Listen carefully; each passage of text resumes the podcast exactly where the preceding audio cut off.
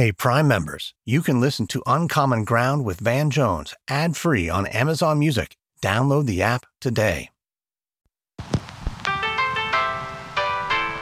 Is this America? The land of the free and the home of the brave. Wake up, America! Wake up! The political division in the country undeniably deep right now. The big question on a lot of people's minds can Americans come together and heal? I'm Van Jones, and this is Uncommon Ground. Welcome back to Uncommon Ground. This is a show where we're exploring what it takes to make meaningful change in a country as divided as our country has become. I'm Van Jones. You know, I was a divided and now, you know, somewhat deflated. it is a tough time, and I, I know that a lot of people out there are feeling very discouraged. And I certainly have been feeling more discouraged. I mean, the news is just relentless. When I feel down, I always try to find people who lift me up. I always try to find people who maybe had a, a rougher hand, like a worse hand dealt to them than myself, and yet somehow are still being beautiful, making change, taking risks, making things happen, because that's what we need. You know, we need more resilience, we need more courage. And a lot of times I don't think I have enough. Luckily, I know some people who do. And one of the people who I turn to over and over again is a young woman named Brittany Barnett. I want you to hear from her today because I think you're going to be lifted up by her example. You know, she grew up rough, tough. You can imagine, you know, mom trying to figure out some way to put food on the table, making a decision she thinks is going to help her kids and winds up having to leave her kids behind. You think, well, that kid's screwed. That kid's not going to make it. She decided she was going to make it. Uh, and she winds up going to law school and getting a job in the banking industry. And then she decides to leave all that behind to turn around and help people like her mom. And she has been unbelievably successful in getting clemency for people, getting people out of jail. But what I want you to take away from her is that it's not always the people in the limelight. It's not always the people who've got the big titles. It's not always the person, you know, who's called a senator or a governor. That just regular folks who give a damn can sometimes get great stuff done against all kind of odds. So whatever you're going through today, whatever you're going through this week, I just want you to know that the, the end of this story hasn't been written yet. And real miraculous successes are possible. And one of the people in our country who gets miraculous success after miraculous success accomplished for people who really don't have anything at all is Brittany Barnett. And I think you're going to enjoy hearing from her after this break.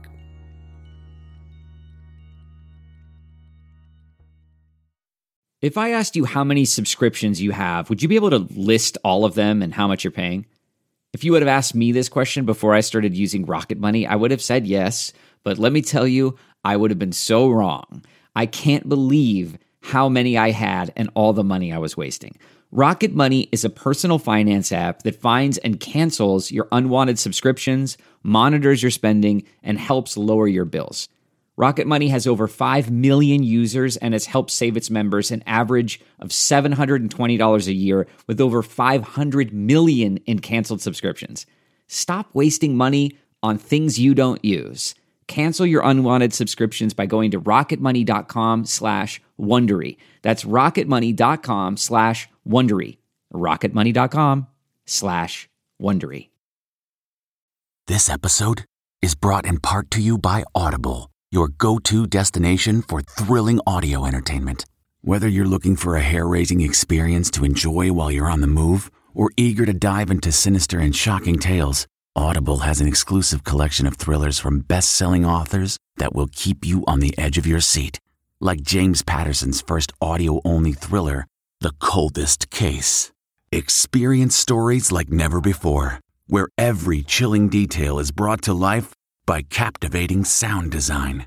Plus, as an Audible member, choose one title a month to make yours forever.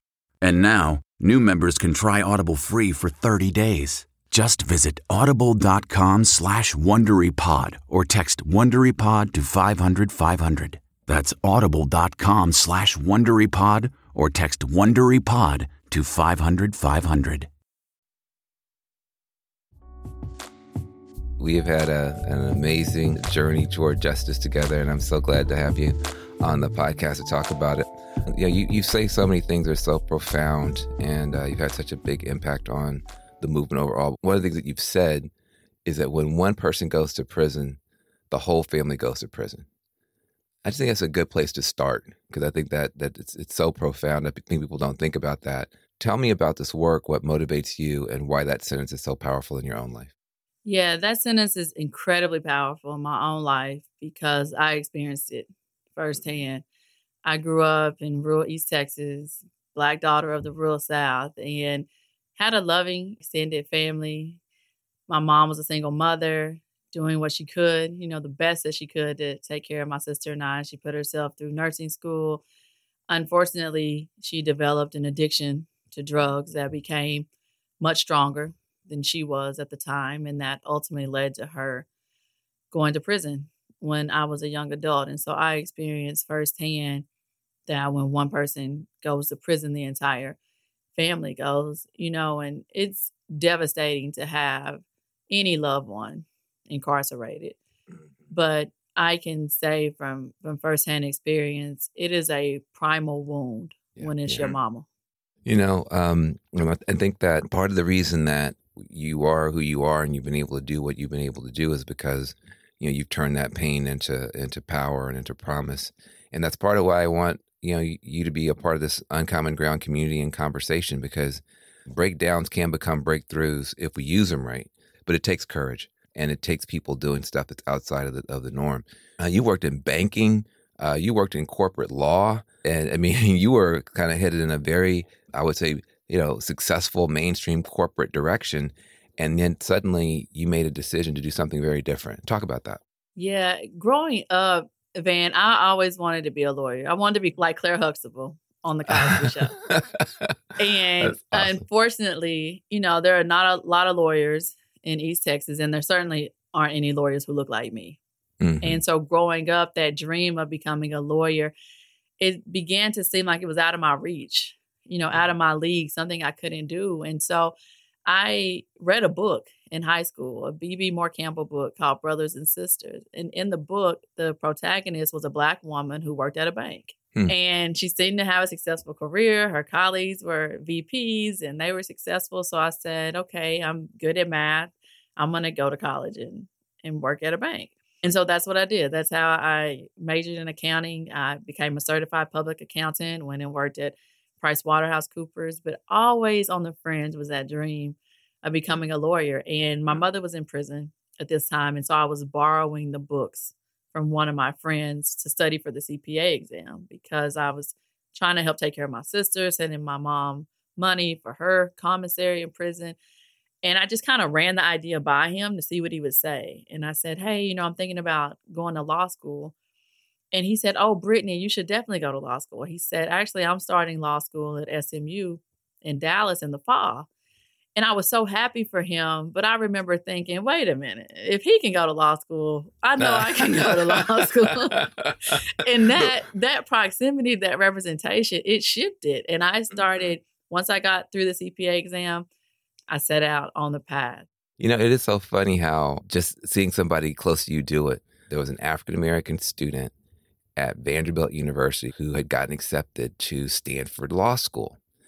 And this is in the 80s, you know, I was like, wow, you know, that's a really big deal. I even cut the article out of the student newspaper that she had got accepted to Stanford Law School. Now, her name was Michelle Alexander, who's gone on to become, you know, one of the, you know, she wrote the book, The New Jim Crow, whatever. But this time she was just a student. But the fact that she had gone to Stanford made me feel like I could go to a fancy law school as well. I wound up going to Yale. But it's very difficult for people to understand when you come from a community where the people who look like you aren't in those positions, you just subconsciously assume I can't get there. So when you see one person do it, then you can do it. So, you know, and, and you've become that person for a lot of people. You are somebody who people look to as like, wow, this woman is getting people out of jail. She's starting companies. She's writing books. I mean, so you are that inspirational figure for a lot of people. And I want to just walk through some of the things that you have done. It takes courage to to step outside of what society expects. It takes courage to challenge the system. It takes courage to reach across party lines and racial lines and class lines. You do it all the time. Talk a little bit about the work that you did during the Obama years of getting people uh, freed from that system. When I was 1L in law school, President Barack Obama was elected and sworn in, and it was just like a new day, a new dawn.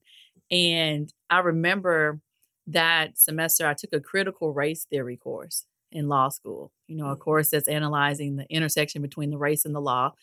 And I was writing my paper about the disparity in sentencing between powder cocaine and crack cocaine. And at the time, you know, the 1986 Anti Drug Abuse Act ushered in mandatory minimums, but it also ushered in this 100 to 1 ratio on the federal level, which means you could have 500 grams of powder cocaine.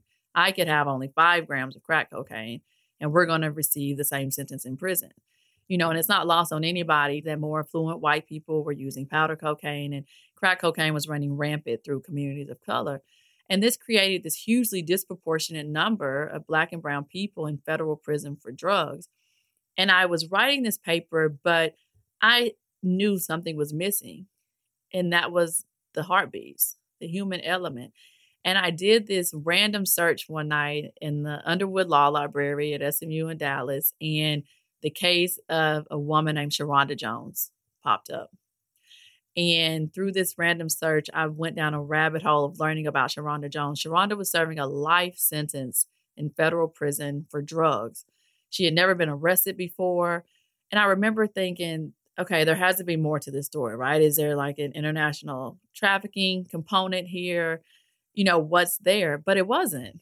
Sharonda was a daughter of the Black South like me, except I was in law school and she was serving her 10th year of this life without parole sentence. When we say life without parole, I think people have to understand that means no matter what you do in prison, you are going to die in prison. You have no chance for any kind of redemption. Zero. And that's what I wanted to really show in the paper that life without parole is the second most severe penalty permitted by law in America. It, it really screams a person is beyond hope, beyond redemption, and it, it suffocates mass potential as it buries people alive. And in Sharonda's case, I mean, she was serving the same amount of time in prison as the Unabomber. And so something about her case, Van, it just tugged at my soul. You know, I wanted to do what I could. I wrote her. I told her I was a law student, that I was going to practice corporate law. I knew next to nothing about criminal law, but I wanted to help her get out of prison.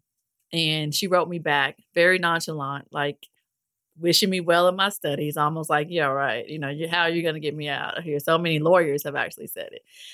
And I did. I graduated law school. I went to practice corporate law and I worked pro bono at night to to work to get Sharonda Jones out of prison and, and realizing our only avenue was going to be clemency from the president of the United States.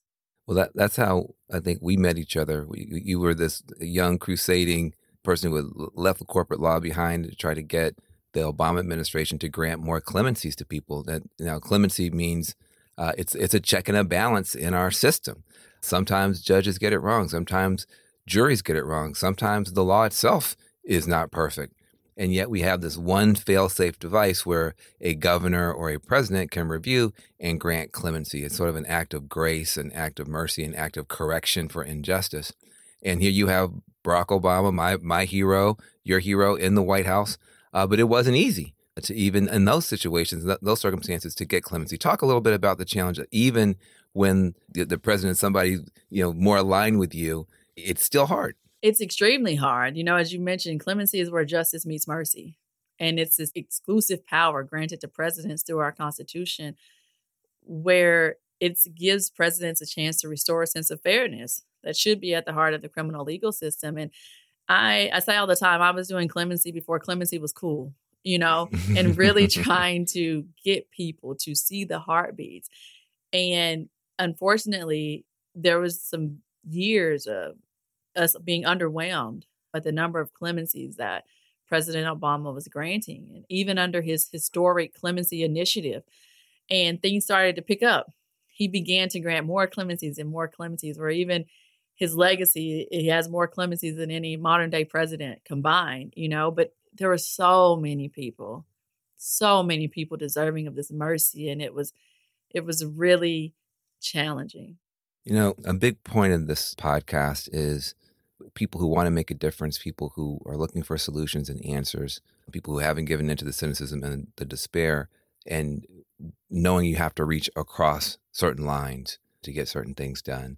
Sometimes, though, it's even within our own camps and communities we have to reach and push. Um, you were in a tough spot. I remember we actually did some rallies outside the White House. you know, it wasn't just you know sitting down and holding hands and singing "Kumbaya." You said, "Look, we had to." Yeah, and you and you had a, a phrase and a slogan that I've now just made my own. You said, "There's nothing more urgent than freedom." Talk about that moment as a, the days are ticking down to the end of the Obama administration, and you have to make a decision: Are you going to go public and start doing public rallies versus you know continuing to work the inside track. Talk about that decision to go from the the inside track of being the lawyer to being the outside track of leading rallies outside of the Obama White House. yeah, it was like uh, an unconscious decision that was made just in the name of freedom. You know, as you mentioned, I was a corporate lawyer and it was difficult to leave that, you know, to jump into this. And I remember my dad, he said, Brittany, stop worrying about the challenges and imagine the possibilities instead.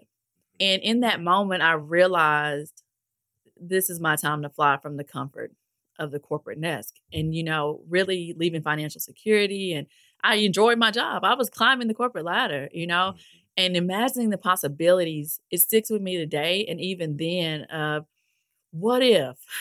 What if we brought families to the doorsteps? What are the possibilities of that? Finding community in each other, you know, and also sometimes it takes for that person to really push us outside of our comfort zones, you know, and Van, that was you.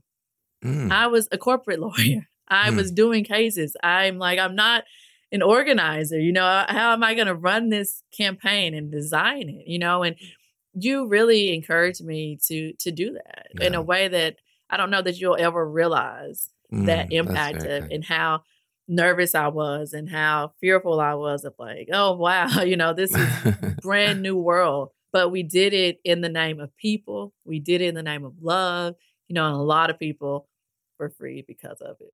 Yeah, well, if you were nervous, it didn't show. I mean, you you you were you were fired up, and I really do credit you with getting the the focus put on clemency because I think the Obama administration wanted to do it but there's so many demands on a White House, having worked in a White House briefly and having worked with many White Houses, there's so many things that go on and things can get pushed to the back burner. And you wouldn't let that happen. And I think that was really, uh, really, really remarkable. You, you were able to get several people freed uh, in that whole mix. And uh, what was the final number for you, for you individually? Individually, under President Obama, it was seven and working to train thousands of lawyers. I helped yes. with the Clemency Project on their screening committee and just trying to train lawyers across the country. So you, you were a, a for, force multiplier by getting more people in, involved and helping more people take on more cases. You know, then when we get to the to the Trump years, those are tough years for progressives, for people who you know come from you know more of, of the liberal side. You know, I was part of the team that worked to get the First Step Act passed you initially had some hesitation about the First Step Act. What what were your concerns? Because uh, you weren't by yourself. What were your concerns as we were trying to get that that piece of legislation done? Yeah, my just wholehearted concerns was initially the First Step Act did not include any sentencing reform, which meant that a lot of people were not going to get out of prison. And then when it did, it was not retroactive. And so then there was some retroactivity that came to certain pieces of it. And it was more about ensuring that the legislation actually unlocked prison cages, you know? And so it was definitely a time, you know, amongst all of us where we're, we're pushing for as much as we can get and then realizing what we're up against and then understanding that the First Step Act can free people. And that is most important. Yeah, yeah. You know, it was uh it's a very, very grueling process because to get it through the House, it was small. The House bill was small. At the time, I said, look, you know, you, you're trying to get a, a camel in a, in a teapot right now. Let me just get through the House with what I can get through, and then we'll get to the Senate. We can get a little bit more done, and we'll come back. And so that that push and that pull of we need more is a part of that whole process. As you look back now as a bill I did get improved and finally get passed, you've had some success with it. Lots of success with it, you know, and with the work that that I do now, and I left, I started the Buried Alive project with Sharonda Jones, who is free, and Isn't my client? Corey Jacobs. We co-founded the Buried Alive project to reach back to help free people who were serving these unjust sentences like they were, and these are people who have served more than enough time. I mean, we're we're freeing people with life without parole sentences. That is truly life-saving work. It's really, really important. And now the other thing that we always look for is, you know, places where there have been unlikely alliances, unlikely support. You know, people always assume that if you're a black person working for justice, it's just going to be you and two other black people against the world. Nobody's going to come to help. But I think, you know, you've been remarkable in getting support from all kind of places. Talk about your, your relationship with Doug Deason. Tell us who Doug Deason is and, and how you guys have been able to work together at times. Yeah, Doug Deason is fellow Texan, very conservative, you know, definitely different ideologies, but we do agree that the criminal legal system is in dire need of transformation. And so his family contributed to SMU, my alma mater, and a new Deason criminal justice reform center, you know, and I was their first practitioner in residence. And so a lot of people don't know my first trip to the Trump White House to talk about clemencies was with Doug Deason. And he ensured that I was in the room, that I had a seat at the table, and that I was really bringing frontline perspective to the table. How, how did you guys even know each other? I mean, just just give a little bit of the human, the human, the heartbeats on that, as you would call it. We just so happened to be sitting next to each other at a table at a fundraiser in Dallas while I was still a corporate lawyer for this criminal justice reform organization in Dallas. And we sparked a conversation. I was still in corporate, was thinking about potentially leaving at the time. And when he found out I was leaving and the dean found out I was leaving, I was one of the first phone calls they made to to come help get the center off the ground with Pamela Metzger. Look, when you you know Doug Deason is is as you said, he's very conservative, big heart, but very conservative. and when you think about just that chance or divinely inspired encounter, the fact that he was willing to talk to you as a human being, you're willing to talk to him as a human being, you discovered this whole area of common ground. And look at what's come from it. I mean, it's it's amazing uh, some of the things that uh, he's done, that you've done, you guys have done together. What advice would you have for people? I mean, these are so polarizing times. You have a black liberal woman and a white conservative man. You automatically think it's going to be a food fight. I mean, how how are you able to to bridge those those kind of divides and differences? The most important way that I keep at the forefront of my mind is human lives are at stake. And I think about my mom, and I think about my uncles and family members and, and my family of the clients that I've held free.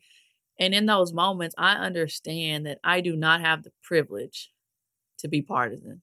Mm. And I understand that my clients, they don't care who is in office, who lets them go, you know, and who am I to prevent that because I don't agree with many of the the issues that that are brought forth. You know, it, it it's all about the people for me, and and I don't want to go trade places with them and be in that cell until a new administration comes that I agree with that can free. I don't want to, so let's just work together. Let's free people. You know, let's agree to disagree when we need to. But when it comes to something like getting people out of prison and the need to completely transform the system, that idea of, of, of, not working together. You know, we have to. It's just beyond legitimate debate at this point. Your words are so powerful. I don't have the privilege to be a partisan.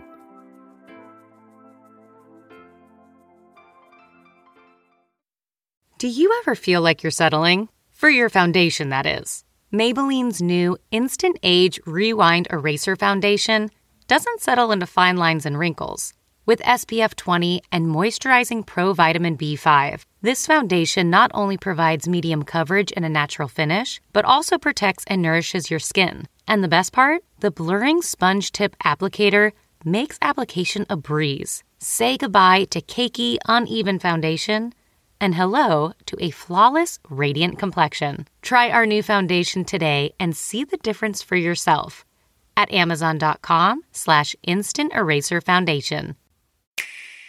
On the Nintendo Switch system, there's so many worlds you can explore. Like Hyrule, where I can fight enemies and save the kingdom with Link. That sounds adventurous. Or my very own island in Animal Crossing New Horizons, where I can fish whenever I want. The size of that thing! You can find even more worlds to explore on the Nintendo Switch system. Games rated E to E10 plus. Games and systems sold separately. Another bridge that you cross is the bridge between frontline activism and global celebrity in terms of your, your, incredible relationship with Kim Kardashian. I get a lot of notoriety for knowing her, but I would have never known her except for you. Uh, you were the person who was working with Miss Alice Johnson, one of the people you were you were trying to get out during the Obama years. Finally, were successful during the Trump years.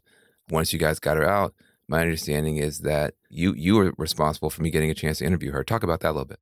Yeah, you know, she was looking for a platform. You know, she was wanting to start using her voice more. Alice did that video, you know, a media video with Mic.com and it went viral. And Kim was not only moved to tears when she saw it, she was moved to action.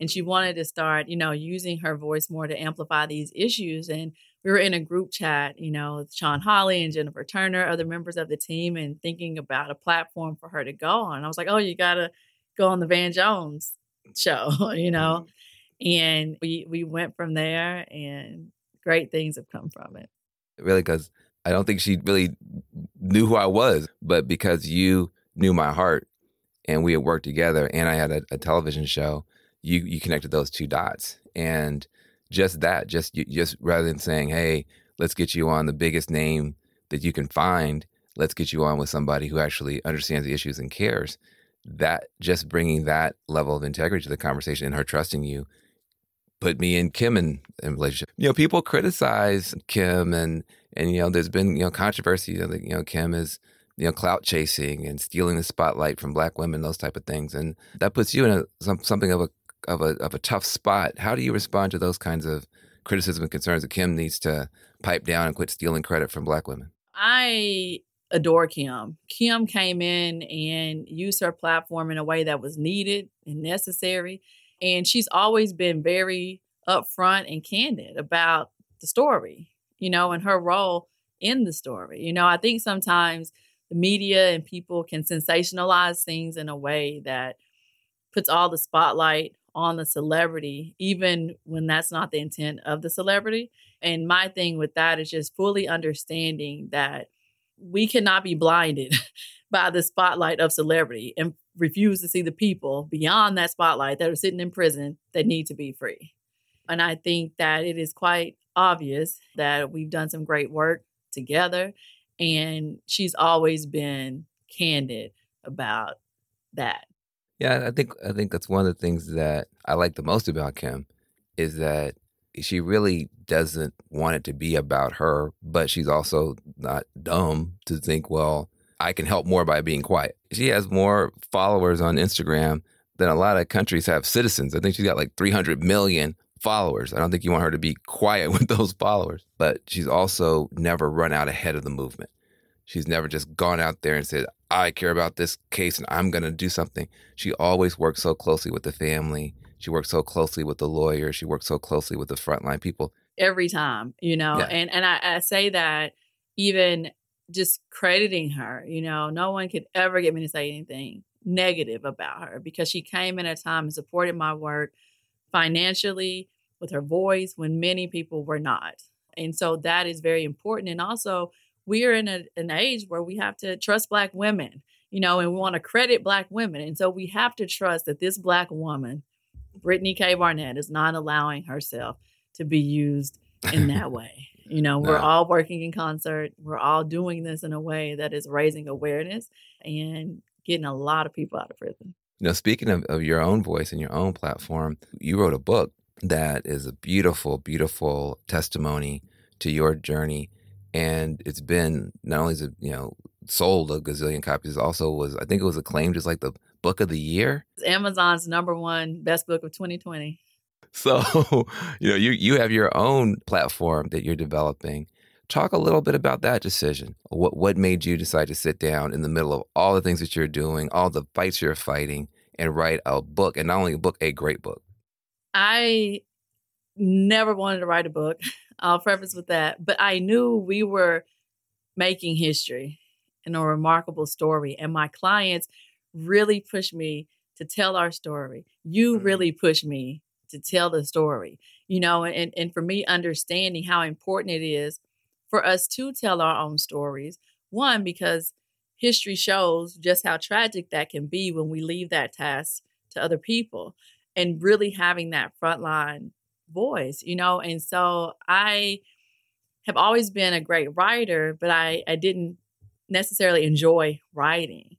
And I'll never forget the piece of advice you gave me, you know, and I'm going to mess this quote up, so correct me, but you were essentially saying, Brittany, you're searching in the dark for a key to a door that's wide open because I'm like, Van, I'm sitting here for three hours. I'm typing three sentences. You know, this is this is painful for me. It's gonna take me 30 years to write this book. But that shifted something in me. You said, Brittany, you're a good speaker, you're a great orator. Speak the book. And I did. And I found a dear friend who would interview me. We would have we had 40 hours of tape of her interviewing me. If I said I was going to see Sharonda Jones. She's like, What did you wear? What was the weather like that day? What emotions did you feel from the prison visit room? And we transcribed all of this audio and it just made it that much more manageable. And that speaking it really helped. And so I said, I'm if I'm gonna write this book, I'm gonna tell my truth in all of its purity. Mm. And I'm going to tell the truth about racial injustice that bleeds through America's criminal legal system. I'm going to tell the truth about the people who are in cages in this country and their brilliance Mm. that I've witnessed and this genius behind bars. And you know what else? I'm going to write this book for young black girls in the South in hopes they see themselves through me and be encouraged and empowered to dream their biggest dreams. I'm glad that I asked this question because there's so many different ways to do something. People assume if you're going to write a book, you have to be in a basement by yourself, you know, with a, with a typewriter and, and and a candle, and you know, and you know, you you you found a way to do it in a more collaborative way, in a way that was more fun for you, um, and a way that really really worked.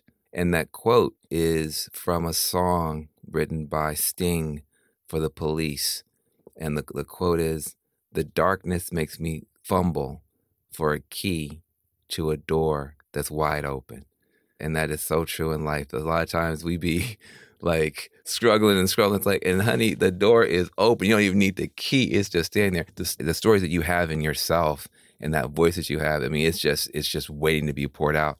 And and now it has been poured out. But you know you don't just stop with talking about it. You don't just stop with the courtroom aspect of it.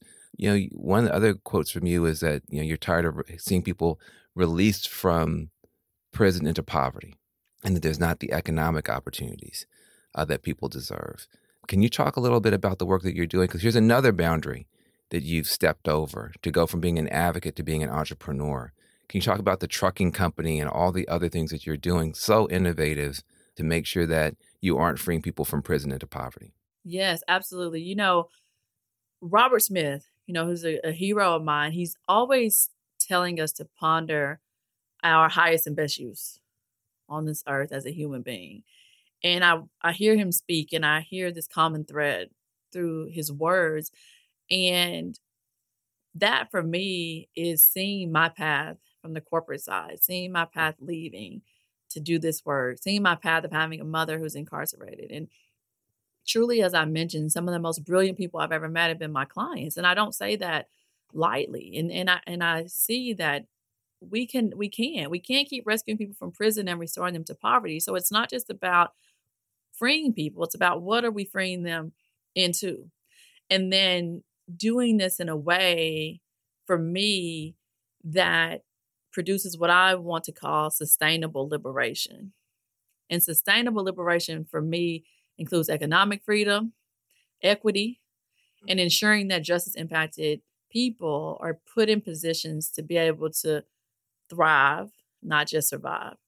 And so, what I was doing is I took a step back and I was looking through the landscape, you know, and, and my journey. And it always just seems like, even with all the people I freed, even with the mass campaigning, even with the creating healing spaces for women and girls impacted by the system, it always seemed like freedom is just still a little out of reach, you know. And so I started to think of my highest and best use in this moment, in this time. And I recently launched a couple of years ago the Manifest Freedom Fund, where we've deployed over $300,000 so far in non dilutive capital to justice impacted entrepreneurs, including a formerly incarcerated person with a trucking company. We have trucks going across the country right now, including Sharonda Jones's food truck. She was an amazing cook in prison, and, and before her food truck called Fed Up will launch in a couple of a couple of months. And and Chris Young, a client who was recently released, he had a phenomenal idea in prison for an app, mental health app, to help youth of color, you know, reduce the isolating effects of poverty and trauma. And Chris, his brother died by suicide when Chris was 18. His brother was only 21. And through this experience, while he was in prison for 10 years, he visualized and dreamed up this remarkable idea for this app that he's calling Like You. I'm like you. And it's phenomenal. And so we're working through the Manifest Freedom Fund. I'm actually fundraising right now to be able to build a cohort of about eight to 10 justice impacted tech startup entrepreneurs to be able to get significant capital and resources and a network and advisors to show the world changing impact that justice impacted people can have when they're able to flourish, you know. And I, I took a look at the landscape, and there's great programs that are helping with entrepreneurship. And they're doing remarkable work, but a lot of them are, you know, helping to get gainful employment, which we need. But I want to have a program where we're nurturing innovation and mm-hmm. entrepreneurship mm-hmm. and creativity on a big level. I want my own Peter Thiel fellows, you know, mm-hmm. my own mm-hmm. Alexis Ohanian fellows. They're there and I'm going to find them and Manifest Freedom Fund. We're going to manifest freedom for a lot of people. And I'm excited about it, man. I want to help create generational wealth for people coming out because they're going to be the ones who are going to get back to their communities. And, and I tell people all the time freedom is multidimensional.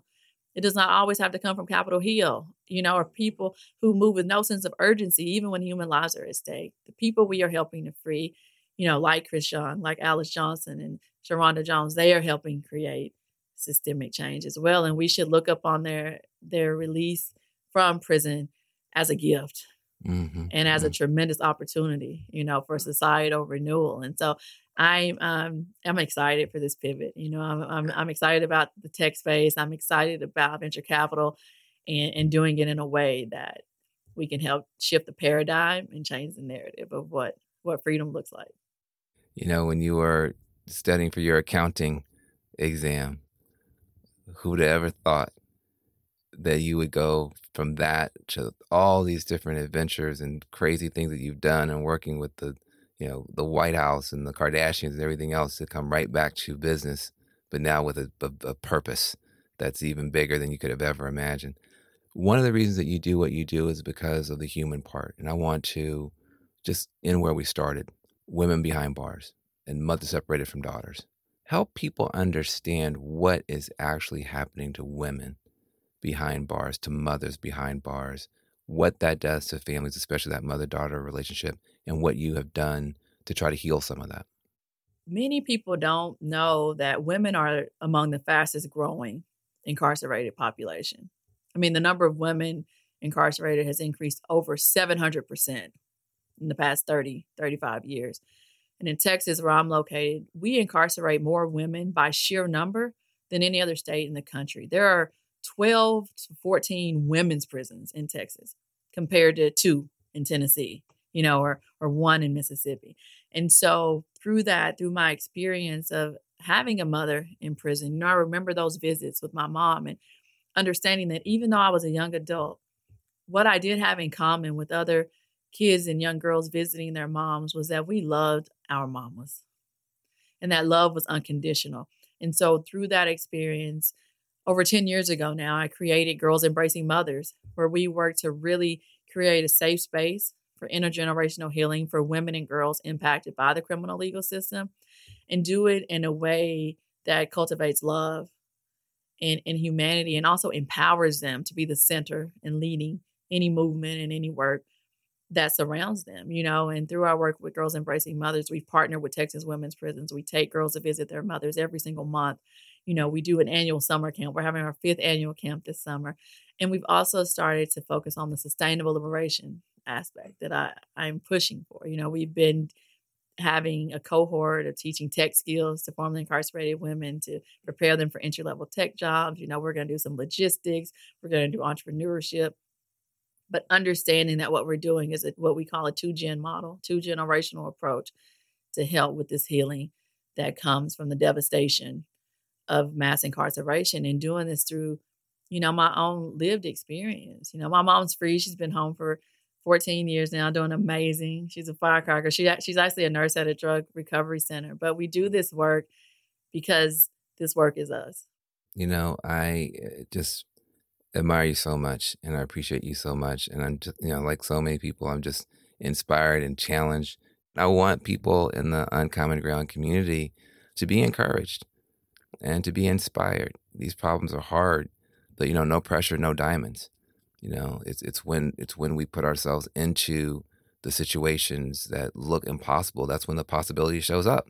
It is impossible from the couch. it is impossible when you just you know doom scrolling in social media at two o'clock in the morning. But you know, you make a phone call, you try something, you have a crazy idea, it doesn't work, but you met somebody, and then you can help them, and they help you, and all of a sudden, you know, you have a community of people I mean, we got together, it was a little handful of us, you know, going up against crazy odds. And yet, you know, here you are. So I just want to thank you so much for what you're doing, for who you are. Um, you mentioned the disparity between crack and powder cocaine, and that went from 100 to 1, which is terrible, then to 18 to 1 under Obama, which was an improvement, to then 18 to 1 to 1 retroactive, I believe, under Trump. And now under Biden, it may just go away and be with the Equal Act one to one. So a 30 year journey. But even that injustice, that was one of the things that brought you into this fight with consistent effort and bipartisan work, we may actually be able to to reverse that as well. Yes, I sure hope so. We're watching the Equal Act. We're hoping and praying it passes soon. And, you know, it would truly immediately release thousands of people. Well, listen, thank you. You'll, you'll do more amazing stuff, and we'll have you back soon. And we appreciate you. Thanks for having me. We see the beauty of hope. That spirit is so beautiful. Those who become American citizens love this country even more. And that's why the Statue of Liberty lifts her lamp to welcome them to the Golden Door.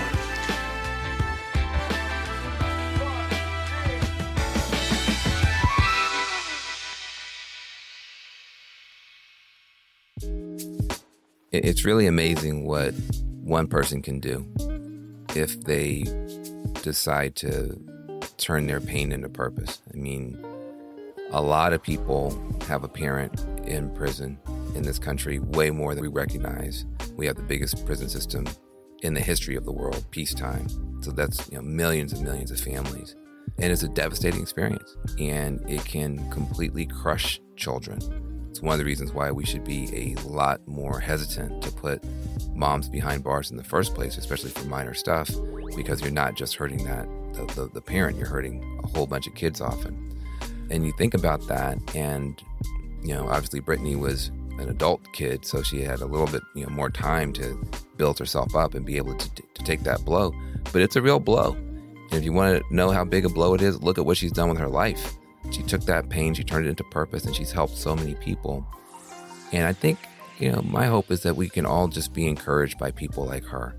The bad stuff in our lives gives us empathy, it gives us an understanding that everybody doesn't have a good day. People make decisions that they regret. I don't care who you are, how much money you have, how, smart you are. You can't change anything you did yesterday. And so she has dedicated herself to giving a whole lot of people much better tomorrows um, because of what happened in her yesterday. And I just think it's really moving and really impressive. And I think sometimes people go down the rabbit hole of saying, why do people keep saying black all the time and women all the time and, you know, identity politics? And, you know, people can go too far with that stuff. But there is something missing from our public dialogue when people like Brittany Barnett are not household names. She's doing the frontline work. She's being innovative. She's being creative. She's using capital. She's using technology. She's using the law She's using hugs, she's using whatever she's got to make a tremendous difference. And she knows stuff that other people don't know. And it's obvious when you hear her voice, it's obvious when you read her words that she has tapped into a wellspring of, of wisdom and genius and insight that the country needs. And that is not completely divorced from the fact that she's a young black woman from the South whose mom went to prison. There are aspects of our humanity that do open certain gateways of understanding. And I think all we're asking for is that we just keep making the table bigger for more voices. I don't think anybody is trying to take a, a seat away from anybody. Um, if you got a seat at the table, that's great. But let's pull up more chairs and let's hear from more voices. And just voices like hers are really, really rare. And I'm glad that she took the time to write the book, even though she was pretty creative in getting it done. She got it done. Uh, the book is called A Knock at Midnight, and Amazon uh, praised it. I think if you get it, you'll praise it too. Get your own copy and share it with other people. I think we need to hear from a lot more people like Brittany Barnett. This is Uncommon Ground with Van Jones. See you next time. Uncommon Ground with Van Jones is an Amazon original production. It's produced by Magic Labs Media and Wonder Media Network. Our producers are Teddy Alexander, Maisha Dyson, Grace Lynch, Taylor Williamson, Adeswa Agbonile, and Lindsay Credible. Our managing producers are Laura D. and Eliza Mills. Our executive producers are Jenny Kaplan and Morgan Jones. Our theme music was composed by The Grand Mess. Publicity for the show is led by Alice Zoe, Andy Lichtenfeld, Didier Moraes, Chantel Muentes, and Sam Petherbridge. Special thanks to Jana Carter, Alex John Burns, Seven McDonald, Drew Schwindeman, Brianna Jones, Eric Carter, Trevor McNeil, Carrie McCarran, Joe McMillan, Steph Walkeen, Vanessa Redbert, Ty Jacobson, Marshall Louis, and Chris Jacquemin. Hey, Prime members, you can listen to Uncommon Ground with Van Jones ad free on Amazon Music. Download the Amazon Music app today. Or you can listen ad free with Wondery Plus and Apple Podcasts. Before you go, tell us about yourself by completing a short survey at wondery.com/slash survey. Murder on My Mind, a new podcast available exclusively on Wondery Plus, explores the circumstances leading up to the murder of two young men and the mistrials of the man accused of killing them. Up and coming rapper YNW Melly gained notoriety in the hip hop world for his shocking lyrics and criminal exploits. When two of his best friends were gunned down in a drive by shooting, investigators suspected the young rapper staged the scene.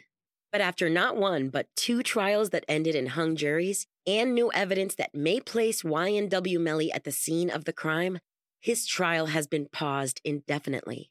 With countless twists and turns, Law and Crime covers all angles of the case and begs the question is this young artist the victim of a witch hunt or a silver tongued devil who's evil to the core?